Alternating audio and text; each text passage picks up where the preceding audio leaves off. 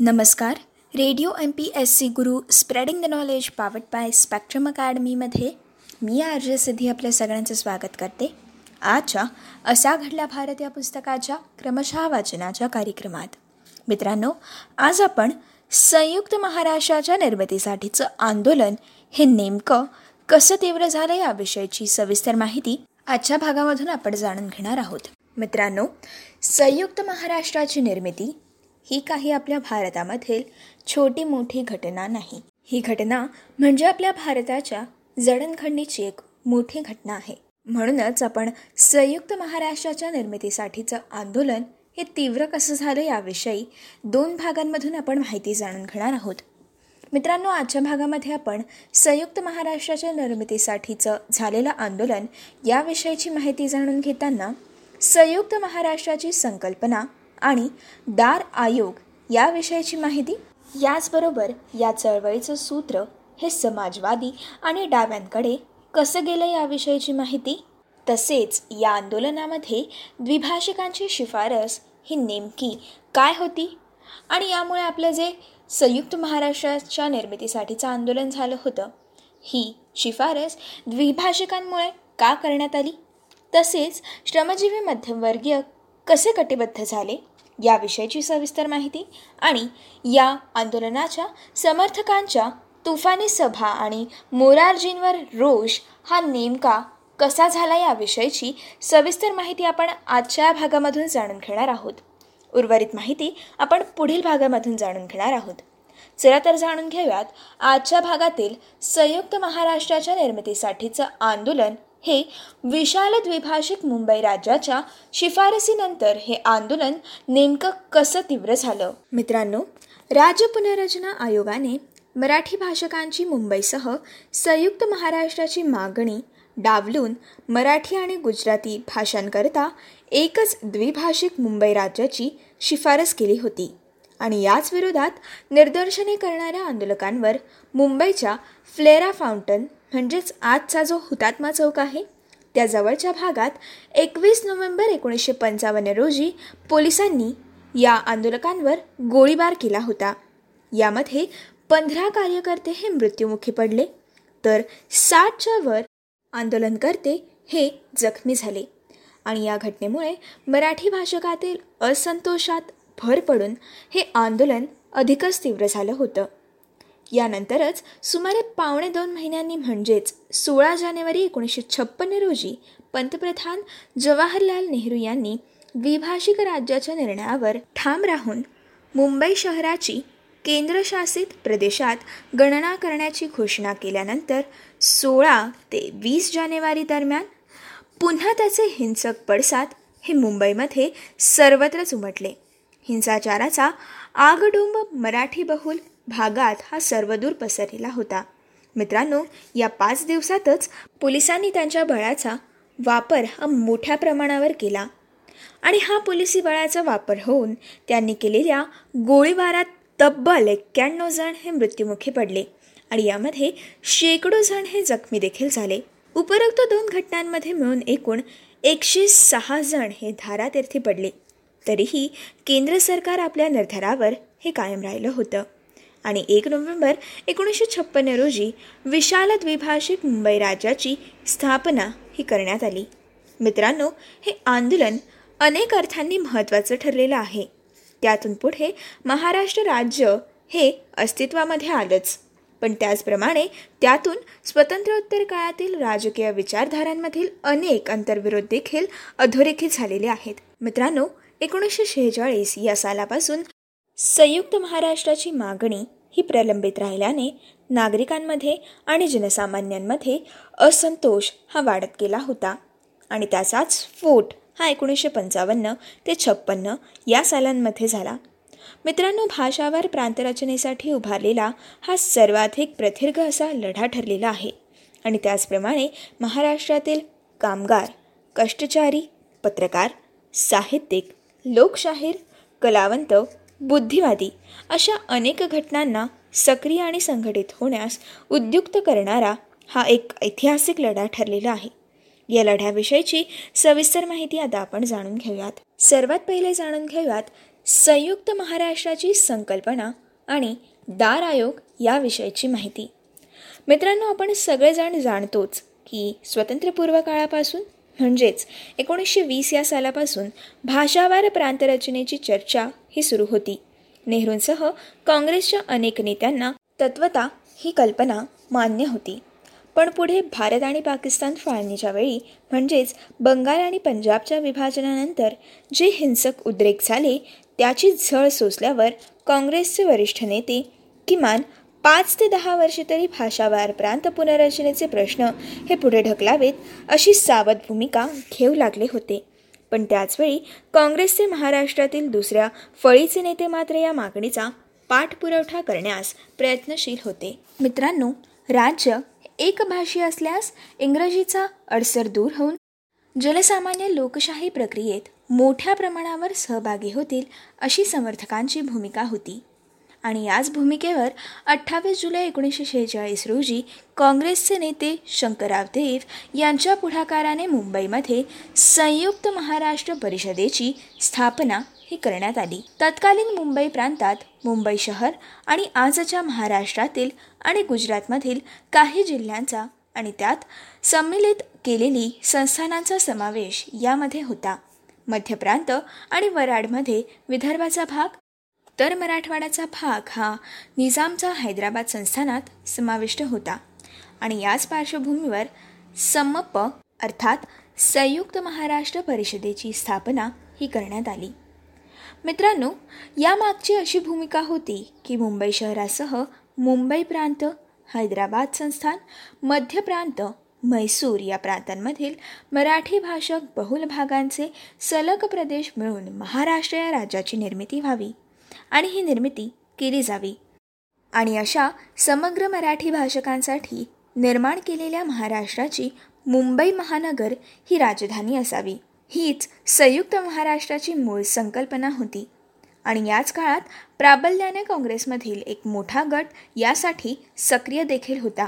परस्पर विचार विनिमयाने महाराष्ट्राची निर्मिती घडवून आणावी हीच संमप अर्थात संयुक्त महाराष्ट्र परिषदेची भूमिका होती. आणि त्याच्या आंदोलनाचा सूर हा मात्र कुठेच नव्हता. मित्रांनो स्वातंत्र्यानंतर म्हणजेच नोव्हेंबर एकोणीसशे सत्तेचाळीसमध्ये नेहरूंनी घटना समितीच्या बैठकीत देशाच्या सुरक्षिततेच्या आणि स्थैर्याच्या प्रश्नांना अग्रक्रम दिलेला असून अशा परिस्थितीमध्ये महाराष्ट्रासह इतर प्रांताच्या पुनर्रचनेचे प्रश्न हे विचारधीन नसल्याचं आणि प्रांतांची मागणी हे संकुचित मनाचं लक्षण असल्याचं देखील सूचित केलं होतं.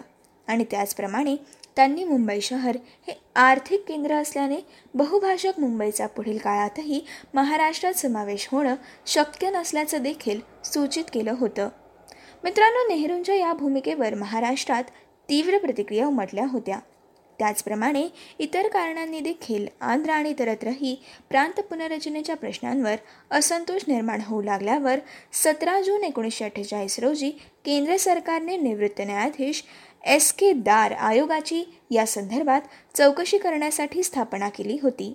या दार आयोगाकडे आपली निवेदने आणि साक्षी नोंदण्यासाठी विरोधकांचे आणि समर्थकांचे यामध्ये विशेषत मुंबई शहरात जोरदार प्रयत्न हे सुरू राहिले होते. मात्र पुढे एकोणीसशे पंचावन्न आणि छप्पन्न या सालामध्ये आंदोलन तीव्र होण्यापूर्वीची ही मोर्चा बांधणी ठरलेली होती. मुंबई कुणाची हा कळीचा मुद्दा ठरून या प्रश्नावर दोन तट पडणार. याचे संकेत हे एकोणीसशे अठ्ठेचाळीसमध्येच स्पष्ट दिसू लागले. मुंबई कोणाची? या मुद्द्यावर त्या काळामध्ये बृहन्मुंबईची लोकसंख्या अठ्ठावीस ते एकोणतीस लाख एवढी होती. यामध्ये मराठी भाषक हे होते बारा लाख छत्तीस हजार. तर गुजराती भाषक होते पाच लाख तेवीस हजार. गुजराती पारसी आणि इतर बिगर मराठी उद्योजक व्यापाऱ्यांच्या मते मुंबई शहराच्या प्रारंभिक वाढीत त्यांचा वाटा हा मोठा होता. तर मुंबई आणि त्याचप्रमाणे कोकण आणि इतर भागांमधून मुंबई शहरात येऊन वसलेल्या मराठी भाषक कामगार मजूर आणि मध्यम वर्गांच्या दृष्टीने मुंबईच्या विकासात त्यांचे श्रम हे देखील महत्त्वाचे ठरले होते. मुंबईबाबत अशा तीव्र भावना असल्यामुळे वर्गीय स्तरावर अत्यंत शीघ्रगतीने दोन तट हे पडले गेले. यामध्ये एक होता विरोधी गट तर दुसरा होता समर्थक गट. या दोन्ही गटांविषयी आपण सविस्तर माहिती आता जाणून घेऊयात. सर्वात पहिले जाणून घेऊयात विरोधी गटाविषयी माहिती. सव्वीस ऑगस्ट एकोणीसशे अठ्ठेचाळीसमध्ये कापडाचे व्यापारी पुरुषोत्तम दास ठाकूर यांच्या पुढाकाराने इंडियन मर्चंट्स चेंबरच्या माध्यमामधून J R D Tata Homi Mody Bahram Kajiya M D Thackersey R M Poddar अशा उद्योगपतींनी दार आयोगकडे संयुक्त महाराष्ट्राच्या कल्पनाविरोधात उद्योगपती आणि व्यापाऱ्यांची प्रातिनिधिक मतं ही नोंदवली होती. भांडवलदार समर्थक अर्थतज्ज्ञ बिगर मराठी व्यापारी आणि नागरिकांचा समावेश असलेल्या बॉम्बे सिटिझन्स कमिटीची अर्थात मुंबई नागरिक समितीची स्थापना होऊन त्यांनीही आपला विरोध यामधून नोंदवला होता. उद्योगपतींशी घनिष्ठ संबंध असलेले आणि काँग्रेसचे प्रांतिक समितीत दबदबा असलेले मुंबईचे महापौर स का पाटील यांच्या पुढाकाराने काँग्रेसमधील समर्थक गटाने एकभाषी महाराष्ट्राच्या निर्मितीवर तीव्र आक्षेप घेतले. आता जाणून घेऊयात या समर्थक गटाविषयीची सविस्तर माहिती. मित्रांनो संयुक्त महाराष्ट्राच्या माध्यमामधून काँग्रेसचे शंकरराव देव काकासाहेब उर्फ न वी गाडगीळ. विदर्भातील माडखोलकर रामराव देशमुख यांच्यासारखे नेते आणि यांनी स्वतंत्र चळवळीत महाराष्ट्राच्या सभेकडे हे लक्ष वेधून घेतले होते. राष्ट्रनिर्मितीच्या कार्यात महाराष्ट्र पूर्वीप्रमाणेच अग्रेसर राहील अशी ग्वाही देऊन महाराष्ट्र निर्मितीचं त्यांनी समर्थन केलं. मित्रांनो या काळात डावे आणि समाजवादी पक्ष फारसे सक्रिय नसले तरी देखील त्यांचा संयुक्त महाराष्ट्र परिषदेला पाठिंबा होता. कामगार संघटना महाराष्ट्रातील लोकशाहीर संमपची व्यासपीठं गाजवू लागले होते. डाव्या विचारांचे लोकशाहीर अमर शेख अण्णाभाऊ साठे मुंबई कोणाची या गाजलेल्या वगनाट्याद्वारे मुंबई शहराच्या उभारणीतील श्रमिकांच्या योगदानाचं महत्त्व परिणामकारकतेने मांडू लागले होते. मित्रांनो खरं तर गुजरातच्या उद्योगपतींना आणि त्यांचा पाठिंबा लाभलेल्या काँग्रेस जनांना कामगार संघटनांच्या बळावर कम्युनिस्ट मुंबईत प्रबळ होतील आणि त्यांच्या हितसंबंधांना बाधा येईल अशी आशंका असल्यानेच ते मुंबईच्या महाराष्ट्रातील मुंबईच्या समावेशाला त्यांनी मूलत विरोध करत असल्याचा आरोप हा केला होता. दार आयोगाने सर्व दावे आणि प्रतिदावे हे नोंदवले. आणि तेरा डिसेंबर एकोणीसशे अठ्ठेचाळीस रोजी आपला अहवाल हा सादर केला. मित्रांनो या आयोगाने आपल्या अहवालामध्ये सुरक्षिततेच्या प्रश्नाच्या प्राधान्यावर भर देऊन भाषावार प्रांतनिर्मितीचे प्रश्न हे बेमुदत पुढे ढकलण्याची सूचना केली. त्यावेळी गदारोळ झाल्यानंतर जे व्ही पी अर्थात जवाहरलाल नेहरू वल्लभभाई पटेल आणि पट्टाभी सीतारमैया समिती ही नेमली गेली. मित्रांनो या समितीने देखील पाच एप्रिल एकोणीसशे एकोणपन्नास रोजी आपला अहवाल देऊन जातीयवाद प्रांतवाद यांसारख्या फुटीर प्रवृत्तीला उत्तेजन मिळेल असं काही न करण्याचं आवाहन हे केलं. आणि त्यासोबतच मुंबईचा महाराष्ट्रात समावेश होऊ नये असं देखील त्यांनी पुन्हा स्पष्ट केलं. त्यानंतर म्हणजेच एकोणीसशे एकोणपन्नास ते एकोणीसशे बावन्न या सालांच्या दरम्यान या काळात ही चळवळ थंडावली. मात्र एकोणीसशे एक्कावन्न ते बावन्नच्या पहिल्या सार्वत्रिक निवडणुकांमुळे हा प्रश्न मागे पडला.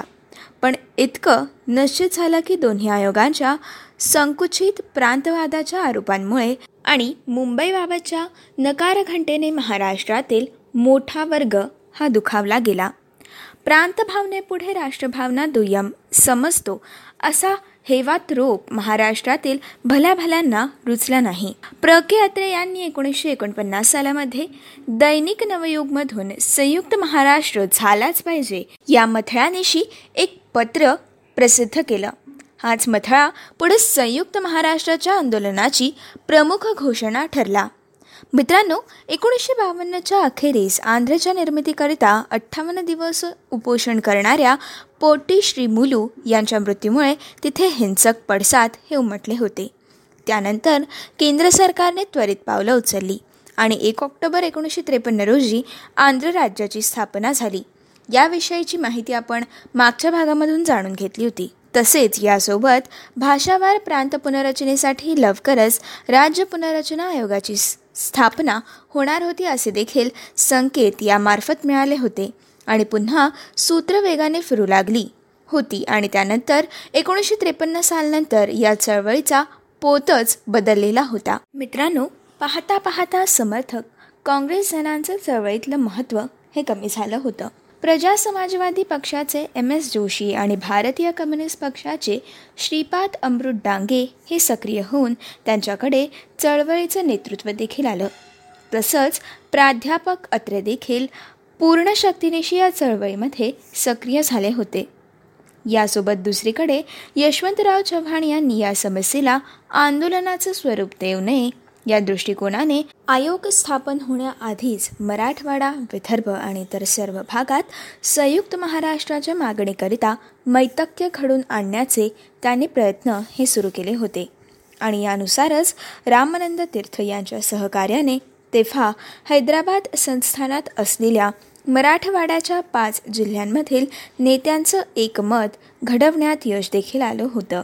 त्याचप्रमाणे सप्टेंबर एकोणीसशे त्रेपन्न या सालामध्ये विदर्भामधील विविध नेत्यांच्या काही शती आणि अरटी मान्य करून नागपूर करार झाला आणि त्यांच्याकडून विदर्भाच्या महाराष्ट्रातील समावेशास त्यांची मान्यता ही मिळवली गेली.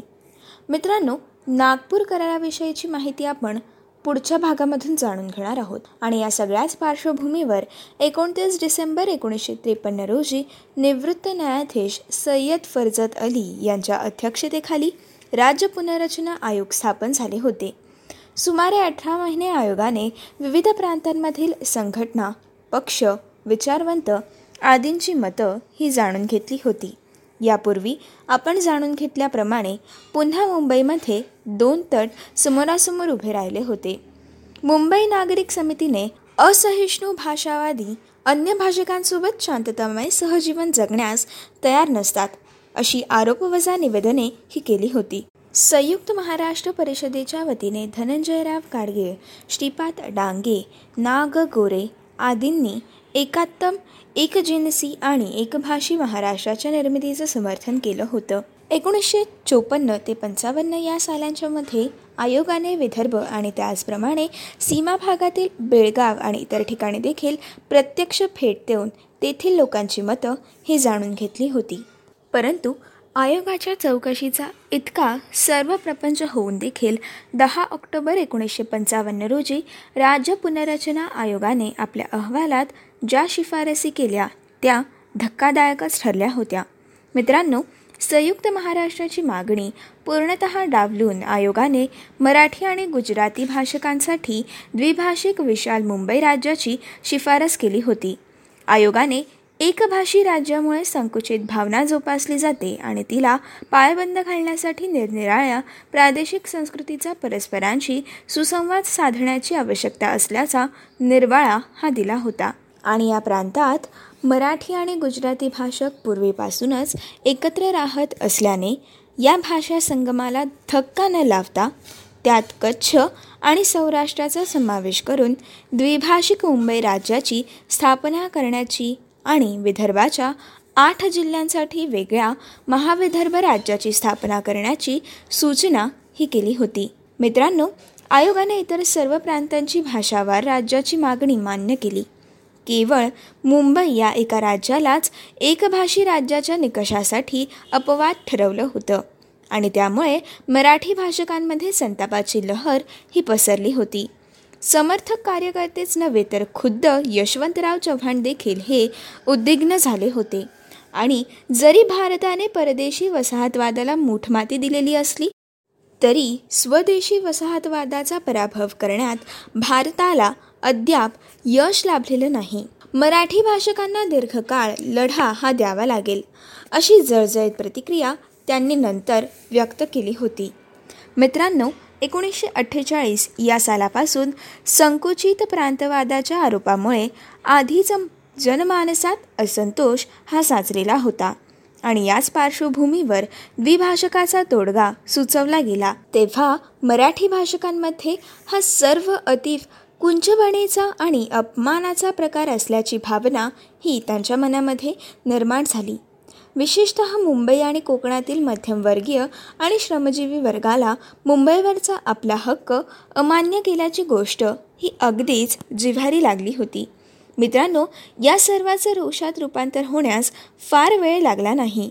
ऑक्टोबर एकोणीसशे पंचावन्न या सालामध्ये मुंबईत आयोजित केलेल्या प्रसपचे एम एस जोशी आणि भाकपचे श्रीपाद डांगे यांच्या द्विभाषकाच्या शिफारसीविरोधातील सभांना लोक हे उत्स्फूर्त प्रतिसाद आणि गर्दी करू लागले होते. यामध्ये कामगारांचा देखील उत्स्फूर्त प्रतिसाद लाभून अल्पावधीतच Hindu Mazdoor Sabha AITUC united trade union congress या कामगार संघटनांची कृती समिती गठीत झाली होती आणि त्यांच्या सभांना देखील कमालीची गर्दी ही होऊ लागली होती. मध्यमवर्गीय आणि श्रमजीवी वर्ग असा कटिबद्ध होत असताना सर्व काँग्रेसविरोधी वातावरण हे तयार झालं होतं. विधानमंडळात यशवंतराव चव्हाणांनी द्विभाषकाच्या ठरावाला अनुमोदन दिल्याने त्यांच्यावर मुख्यमंत्रीपदाच्या लालसाने विश्वासघात केल्याचे आरोप देखील झाले होते. अमाप लोकप्रियता लाभलेल्या नेहरूंबद्दल प्रथमच अनादर हा व्यक्त होऊ लागला होता. महाराष्ट्राने मुंबईची मागणी सोडून समझोता करावा असं मुंबईचे खासदार स. का. पाटील यांचं म्हणणं होतं. त्यावर पुण्याचे खासदार न वे गाडगीळ यांनी पंधरा नोव्हेंबर एकोणीसशे पंचावन्न रोजी संसदेत केलेलं भाषण हे फार गाजलं होतं. कोणताही माणूस स्वाभिमान सोडून समझोता करू शकत नाही असं त्यांनी अगदीच ठासून सांगितलं होतं. राज्य पुनर्रचना मंडळाने केलेल्या शिफारसींवर देखील गाडगिळांचं भाष्य हे अगदीच मामरिक होतं. गेल्या दीडशे वर्ष राष्ट्रीय भावना निर्माण व्हावी यासाठी मराठी माणूस निस्वार्थपणे झगडत आहे. काँग्रेसच्या स्थापनेत त्याचा मोठा वाटा आहे. ब्रिटिशांविरुद्धच्या लढाईत त्यांचा सिंहाचा वाटा आहे. लोकमान्य टिळक विनोबा भावे यांसारख्यांनी देशाला मोठं योगदान दिलेलं आहे. त्यामुळे राष्ट्रीय ऐक्याशिवाय महाराष्ट्राने दुसरं काहीच केलेलं नाही. असं गाडगिळांनी संसदेत ठाकवून सांगितलेलं होतं. मित्रांनो एकंदरीतच सर्वत्र काँग्रेस विरोधी वातावरण तयार होत असताना अठरा नोव्हेंबर एकोणीसशे पंचावन्न रोजी विधानमंडळाचं सत्र हे सुरू होणार होतं. त्यामुळे एकंदर तप्त वातावरण लक्षात घेऊन राज्य सरकारकडून मिरवणुका मोर्चे दिग्दर्शनांवर बंदी घातली गेली. परंतु आचार्य अत्रे श्रीपाद डांगे एस एम जोशी मधु दंडवते यांसारख्या आदी नेत्यांनी आणि कामगार नेत्यांनी आपल्या प्रचारसभांमधून वाटाघाटीचे पर्याय संपले असून जनतेने आपली ताकदपणाला लावण्याची वेळ आलेली आहे. या स्वरूपाचं आवाहन देखील केलं. बिनदिक्कीत मनाई हुकूम मोडून अठरा नोव्हेंबर एकोणीसशे पंचावन्न रोजी सत्याग्रहाचं आव्हान करण्याचं त्यांनी ठरवलं. अठरा नोव्हेंबर एकोणीसशे पंचावन्न रोजी मुंबईच्या फ्लोरा फाउंटनवर मोर्चा गेला. पण सेनापती बापट मिरजकर आदी नेत्यांची धरपकड झाली आणि अश्रुधूर लाठामारीचा वापर करून मोर्चा हा पांगवला गेला. आणि याचाच रोष वीस नोव्हेंबर एकोणीसशे पंचावन्न रोजी मुंबईचे मुख्यमंत्री मोरारजी देसाई यांनी चौपाटीवर घेतलेल्या जाहीर सभेतून व्यक्त केला संयुक्त महाराष्ट्र हा झालाच पाहिजे. या घोषणा देऊन दगडफेक सुरू झाल्यावर मोरारजींनी हिंसक मार्गाने मुंबई मिळणार नाही असं देखील बजावलं. त्याचसोबत असलेल्या सका पाटील यांनी त्यापुढे जाऊन हिंसाचाराच्या मार्गाचा वापर केल्यास पाच हजार वर्षात देखील महाराष्ट्राला मुंबई मिळणार नाही असं म्हटल्यावर जमावामध्ये अधिक संताप हा निर्माण झाला. जोडे दगड हाती जे लागेल त्यांची फेकाफेक करून सभा पार उधळली गेली. मित्रांनो यानंतर एकवीस नोव्हेंबरच्या गोळीबारात पंधरा जण देखील मृत्युमुखी झाले होते. ही घटना आता आपण जाणून घेऊयात. मित्रांनो मोरारजी आणि स का पाटील यांची सभा पार उधळली गेली. यानंतर विरोधी पक्षांची संयुक्त महाराष्ट्र कृती समिती आणि कामगार संघटनांच्या कृती समितीने एकवीस नोव्हेंबर एकोणीसशे पंचावन्न रोजी सर्वत्र हरताळ पाळण्याचा आणि विधानमंडळावर मोर्चा नेण्याचा निर्णय घेतला. मित्रांनो या निर्णयानुसार पाच लाखांवर कामगार हे संपावर गेले होते. मुख्यमंत्री मोरारजी देसाई यांच्याकडे गृह खातं हे देखील होतं. त्यांनी अभूतपूर्व पोलीस बंदोबस्ताची व्यवस्था देखील केली होती. काउन्सिल हॉल भोवती पोलिसांचं संरक्षक कडं हे उभं होतं. निर्देशकांचे जेथेच्या जेथे फ्लोरा फाउंटनच्या पुढे येऊन थबकले होते. त्यांनी कडं तोडून पुढे जाण्याचा प्रयत्न देखील केला. तेव्हा पोलिसांनी आदेशानुसार गोळीबार हा सुरू केला. यामध्ये तेरा कार्यकर्ते जागच्या जागी ठार झाले. या पवित्र्यामुळे जमाव हा हबकला. परंतु मागे हटला नाही. अधिकाधिक आक्रमक होऊ लागला होता. अखेर एस एम जोशी यांनी या जमावाला आवाहन करून जाहीर सभेसाठी गिरगाव चौपाटीवर पोहोचण्यासाठी सांगितलं होतं. हा जमाव तिकडे वळवल्याने अधिक उग्र प्रसंग टळला होता. पण तरी देखील जे केप सर्कल आणि यासारख्या आदी भागात देखील गोळीबार होऊन आणखीन दोन जण हे ठार झाले होते. आणि त्या दिवशी एकूण पंधरा जण मृत्युमुखी तर सुमारे साठच्या वर हे जखमी झाले होते. या घटनेने असंतोष आणि रोष हा अधिक वाढवलेला होता. नाशिक धुळे जळगाव अहमदनगर सांगली आदी जिल्ह्यात समंतवाडी आणि आजच्या कर्नाटकमधील बेळगाव निपाणी या सर्वत्र ठिकाणी वातावरण स्फोटक हे होऊ लागलं होतं. लोकशाहिरांनी मुंबईच्या वस्त्यांमध्ये आणि गावोगावांमध्ये फिरून लोकजागृती करून जनतेला मोठी स्फूर्ती देखील दिली. लोकशाहीर अमर शेखांनी म्हटलेलं सुधीर फडके लिखित जनतेच्या सत्तेची ज्योत जगती गरजा संयुक्त राष्ट्रभरती. हे गीत गावोगाव गाजू लागलं होतं. त्याचप्रमाणे जय जय महाराष्ट्र माझा गरजा महाराष्ट्र माझा हे शाहीर साबळे. तर कंबर बांधून उठ घाव झाले या महाराष्ट्रावरूनही टाक ओवळून माया. हे अण्णाभाऊ साठे अशा स्फूर्तिगीतांद्वारे आणि वगनाट्यांद्वारे लोकशाहिरांनी गावोगावांमध्ये लोकांची मनं जिंकली होती. आणि त्याचप्रमाणे शाहीर गव्हाणकर पिराजी सरनाईक आसाराम पाटील आदींसारख्या अनेक शाहीर तहानभूक हरपून आणि कमालीच्या निष्ठेने या काळात या चळवळीसाठी कार्यरत झाले आणि जनतेच्या गळातील ताईत झाले. मित्रांनो याच काळामध्ये आचार्य अत्रे यांनी आपल्या नवयुगमधून शब्दास्त्रांनी फलाफलांची झोप देखील उडवली. एकंदरीतच साहित्यिक पत्रकार लोकशाहीर लोकनेते मध्यम वर्ग आणि विशाल कामगार पक्षा सर्वच चळवळीमध्ये उत्स्फूर्तपणे उतरलेले होते. एका गोळीबाराच्या घटनेने ते मागे हटण्याच्या मनस्थितीत नव्हतेच. काकासाहेब गाडगे यांसारख्या काँग्रेसच्या नेत्यांनी देखील पंधरा जानेवारी एकोणीसशे छप्पन्न रोजी सभेत आपला पक्ष न्यायाचा आहे. दीर्घकाळ लढा द्यावा लागेल. गोळीबार झाला तर गोळ्या छातीवर झिला असं आक्रमक आवाहन देखील केलं. चार जानेवारी एकोणीसशे छप्पन्न रोजी डांगे आणि एस एम जोशी यांनी विरोधी पक्षांची हंगामी कृती समिती स्थापन करून लढा अधिक तीव्र करण्याची पूर्ण तयारी केली. मित्रांनो हा लढा तीव्र केल्यानंतरची पुढील माहिती त्याचबरोबर बेळगाव प्रश्न आणि नागपूर करार याविषयीची माहिती त्याचबरोबर विशाल द्विभाषिक मुंबई राज्याची स्थापना ही नेमकी कशी झाली? आणि विशाल द्विभाषिक मुंबई राज्याची रचना तसेच मंत्रिमंडळ याविषयीची सविस्तर माहिती आपण पुढच्या भागामधून जाणून घेणार आहोत. तोपर्यंत असेच काही वेगवेगळे कार्यक्रम आणि वेगवेगळ्या कार्यक्रमांमधून भरपूर सारी सविस्तर माहिती आणि भरपूर साऱ्या रंजक गोष्टी आणि अतिशय महत्त्वाच्या गोष्टी जाणून घेण्यासाठी ऐकत रहा radio M P S C Guru spreading the knowledge powered by Spectrum academy.